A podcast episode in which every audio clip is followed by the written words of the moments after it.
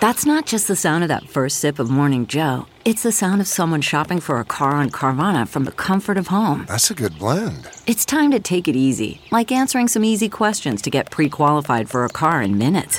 Talk about starting the morning right. Just like customizing your terms so your car fits your budget. Mm-mm-mm. Visit Carvana.com or download the app to experience car shopping the way it should be convenient, comfortable. Ah.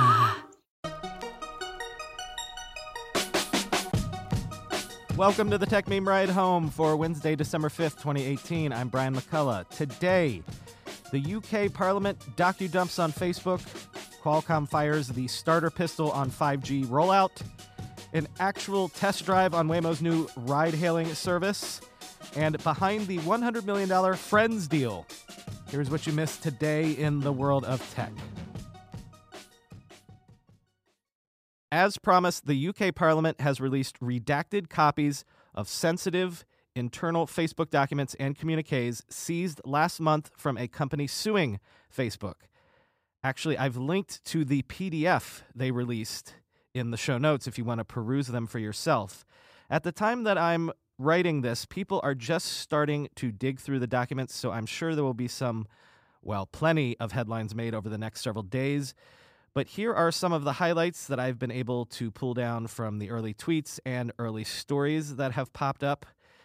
It looks like Facebook entered into what are being called whitelisting agreements with companies including Netflix and Airbnb, giving them access to friends' data even after Facebook introduced new privacy policies in 2014.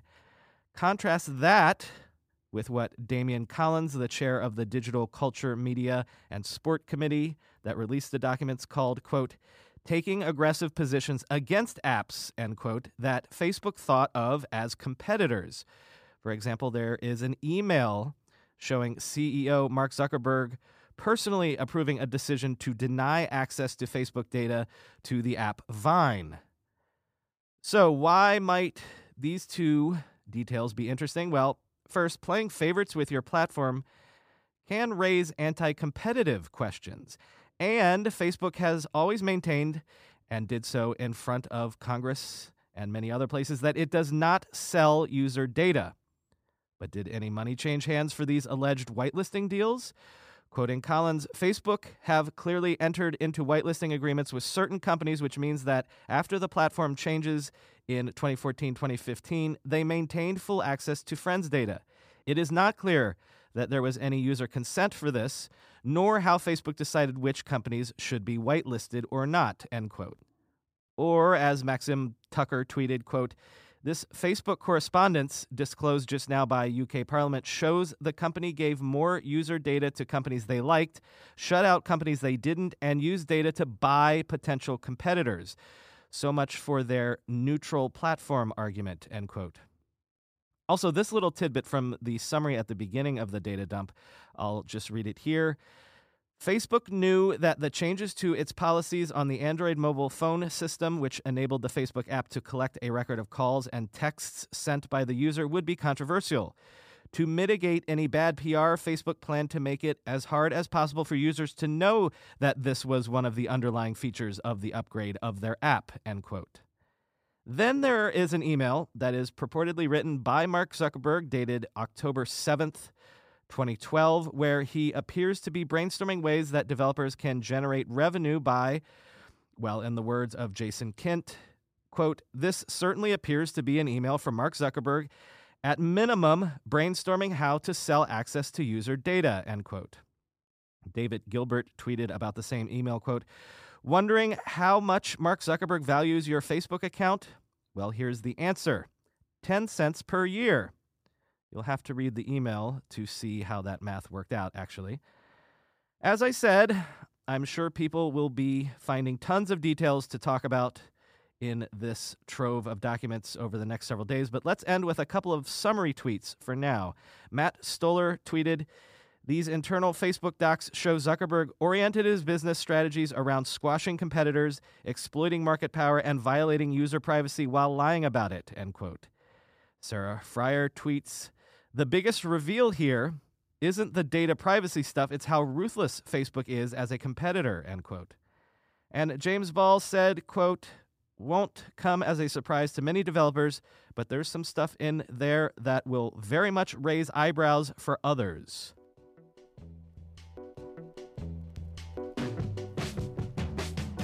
The 5G scrimmage is well and truly underway.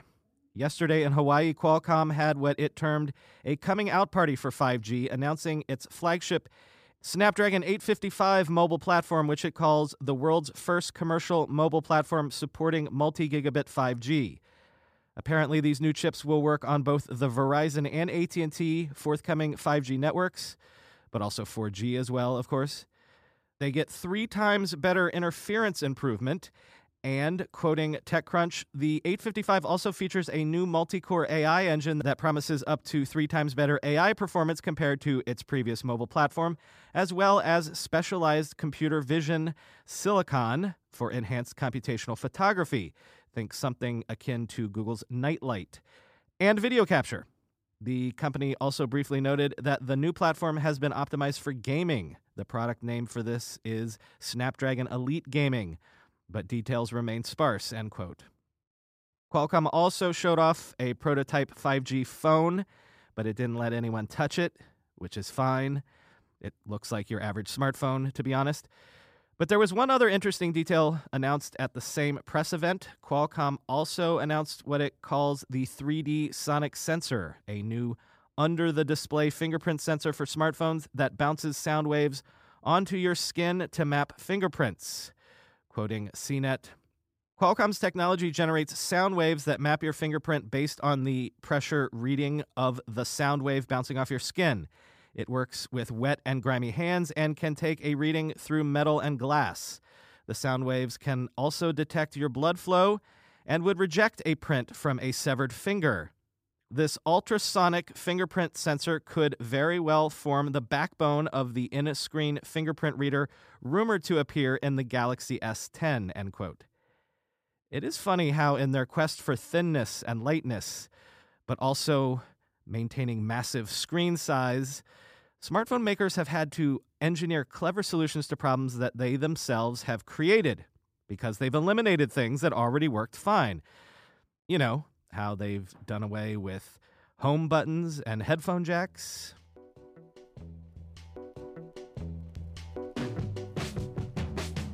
Fortnite's next major mode launches tomorrow. It's called Fortnite Creative, a new mode that is part of the game's seventh season. It sounds like it's an expansion of the previous Playground mode, but amped up to put more of a focus on building rather than blowing each other away. Lots of people are calling it the Minecraftification of Fortnite. Here's how Epic Games describes Fortnite Creative in a blog post. It's a brand new way to experience the world of Fortnite, available on December 6th. Design games, race around the island, battle your friends in new ways, and build your dream Fortnite. It's all happening on your own private island where everything you make is saved. Battle Pass owners will have access to a private island for the first week of Season 7. During this early access week, Battle Pass owners can invite their friends to play on their island. Starting December 13th, all players will have access to a private island for free, end quote. I actually didn't get to mention this yesterday, but Epic Games also announced yesterday a PC and Mac game store to rival Steam's game store and to specifically go right at Steam's bread and butter. Epic says 88% of the revenue generated on this new games platform will go to developers. Compare that to the 70% split on Steam.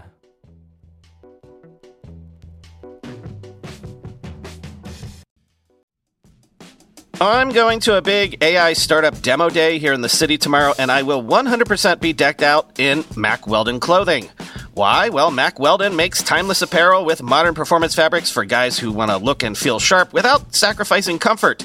Mack Weldon clothes are designed to fit your style and the demands of modern life. They look like regular clothes, but feel like the latest in modern comfort. They're the go to choice for guys who want to look great without even trying. Breathable underwear that keeps you cool, dry, and comfy all day. That's their AirKnit underwear. Crazy, comfortable, but elevated sweatpants, the Ace collection. An upgraded classic polo with antimicrobial silver threads, the Silver Peak Polo. That's my personal fave. And ultra soft antimicrobial tees for when you need to stay fresh longer. Their silver crewneck t shirt. Get timeless looks with modern comfort from Mack Weldon. Go to mackweldon.com and get 20% off your first order with promo code RIDE. That's M A C K W E L D O N.com, promo code RIDE. Whether you're selling a little or a lot, Shopify helps you do your thing, however you ka-ching. As you know, I still run the first company I ever founded 25 years ago entirely on Shopify these days. Shopify is the global commerce platform that helps you sell at every stage of your business from the launch your online shop stage to the first real life store stage, all the way to the did we just hit a million orders stage. Shopify is there to help you grow the whole way, whether you're selling scented soap or offering outdoor outfits. Shopify helps you sell everywhere from their all in one e commerce platform to their in person POS system, wherever and whatever you're selling. Shopify's got you covered. Shopify helps you turn browsers into buyers with the internet's best converting checkout, 36% better on average compared to other leading commerce platforms. And sell more with less effort thanks to Shopify Magic, your AI powered all star. What I love about Shopify is that you can take any business to the next level, even 25 year old ones, but especially 25 day old ones. Sign up for a $1 per month trial period at shopify.com slash ride, all lowercase. Go to shopify.com slash ride now to grow your business no matter what stage you're in. Shopify.com slash ride. All right, credit where credit is due. We need to mark this as a major milestone. Waymo today launched its self driving car service called Waymo One. If you live in the Phoenix area, you can use an app to order a ride from an autonomous vehicle 24 hours a day, seven days a week. Although you can really only do this if you're one of the 400 or so people who are part of Waymo's early rides test program. And for some time in the foreseeable future, the cars will still come with a human driver behind the wheel ready to take over if anything goes wrong. The current territory covered by this service is roughly 100 square miles, but the service will slowly expand to more neighborhoods in the Phoenix area over time. When will it come to your neck of the woods? Well, that gets back to the whole will this really be a thing by 2020 question. Waymo does have permission to test driverless cars on California roads, but then for other states or municipalities, they would still need to wait on regulator and legislative permission to expand the service nationwide. Fine. But what's it like to actually use this service today? The Verge's Andrew J. Hawkins got to test it out. He rode recently in one of Waymo's Chrysler Pacifica minivans that make up the Waymo One fleet. He ordered a ride on the app and, quote, the rides are uneventful, but it is exciting to experience the little flourishes that have been added for ride hailing customers. The minivans still smell new, or at least recently cleaned. The screen on the back of the driver's headrest features a large blue start button that I could press to initiate the ride. There's also a physical button in the headliner of the vehicle that performs the same task. After pressing the button, a musical chime sounds and a robotic sounding woman's voice says, Here we go. As I said, I'm an experienced Waymo rider, three trips and counting, but this one feels more mature. Before, it felt like you were being driven by your half blind grandmother, but now riding feels mostly normal. The car slows down for speed bumps, accelerates for lane changes, and handles a number of difficult maneuvers like unprotected left turns. And it even surprises me a couple of times, like when it ended up braking too far into the crosswalk at an intersection and then reversed back a few inches to make room for pedestrians. Of course, it probably shouldn't have stopped so abruptly in the first place, but it is still comforting to see the car correct its mistakes in real time, end quote. Ah, but one thing we haven't mentioned how much does this service cost? The ride Hawkins took cost about $7, which he calculated would be the equivalent price that Lyft or Uber would have charged. Though, of course, the expectation is that the fares would fall once human drivers are no longer needed to watch over things. Dan Chu, head of product at Waymo, would only say, quote, thinking about the distance that you're traveling, the time it takes, those will definitely be part of pricing, end quote.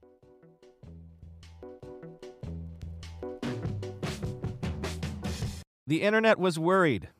The ability to watch the TV show Friends on Netflix was about to go away because the deal to allow it to stream on Netflix was expiring.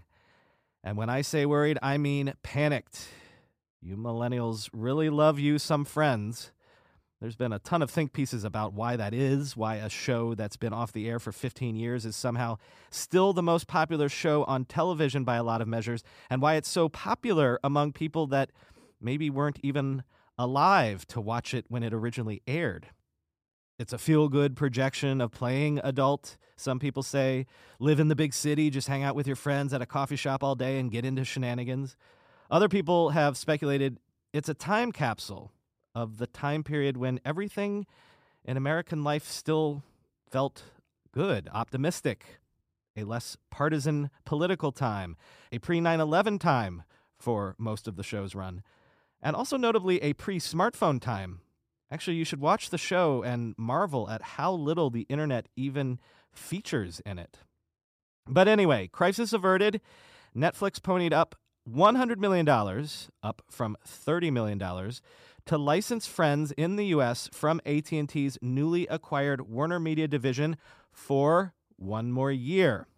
So Friends will still be there for you when you want it through the end of 2019. But then things get interesting.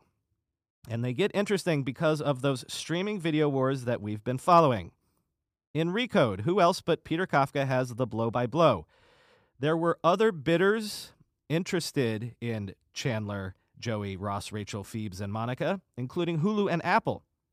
Kafka says Apple hung in there in the bidding for a while and was very serious about it, but Hulu was the more serious contender and probably the reason the price got jacked up to that $100 million mark. But what about a year from now? What about 2020? Well, by that point, Warner Media is planning to launch its own streaming service. So naturally, they'd want to leverage Friends as an exclusive to attract people to their new platform, right? Well, quoting Kafka, there's some chicken and egg going on here. Friends is a valuable asset, so Warner Media would naturally want that asset in its own service instead of someone else's, unless that Warner Media service ends up being a flop, in which case stashing Friends there means it's a wasted asset. So here's the hedge Warner Media has ended up with. After 2019, Warner Media has the ability to pull Friends from Netflix altogether and keep the show as an exclusive, or it can let Netflix stream the show as well at a discount of about 25%, which means there's a scenario where Warner Media can get another 75 million a year from Netflix and still use the show as a key part of its own streaming service, end quote. But guess what? As Kafka pointed out, this sort of high stakes rights bidding is going to happen again real soon. The rights for the US version of The Office are due to expire soon, and Comcast's NBC Universal division, which owns the rights to The Office, claims that Netflix has told them that The Office gets more total viewing hours than anything else on North American Netflix. So Dwight Schrute might be due a bigger payday than even Joey got. And frankly, expect this sort of brinksmanship to continue for any property you can think of as long as this mad scramble to reconstitute the cable TV bundle has so many players contesting the game.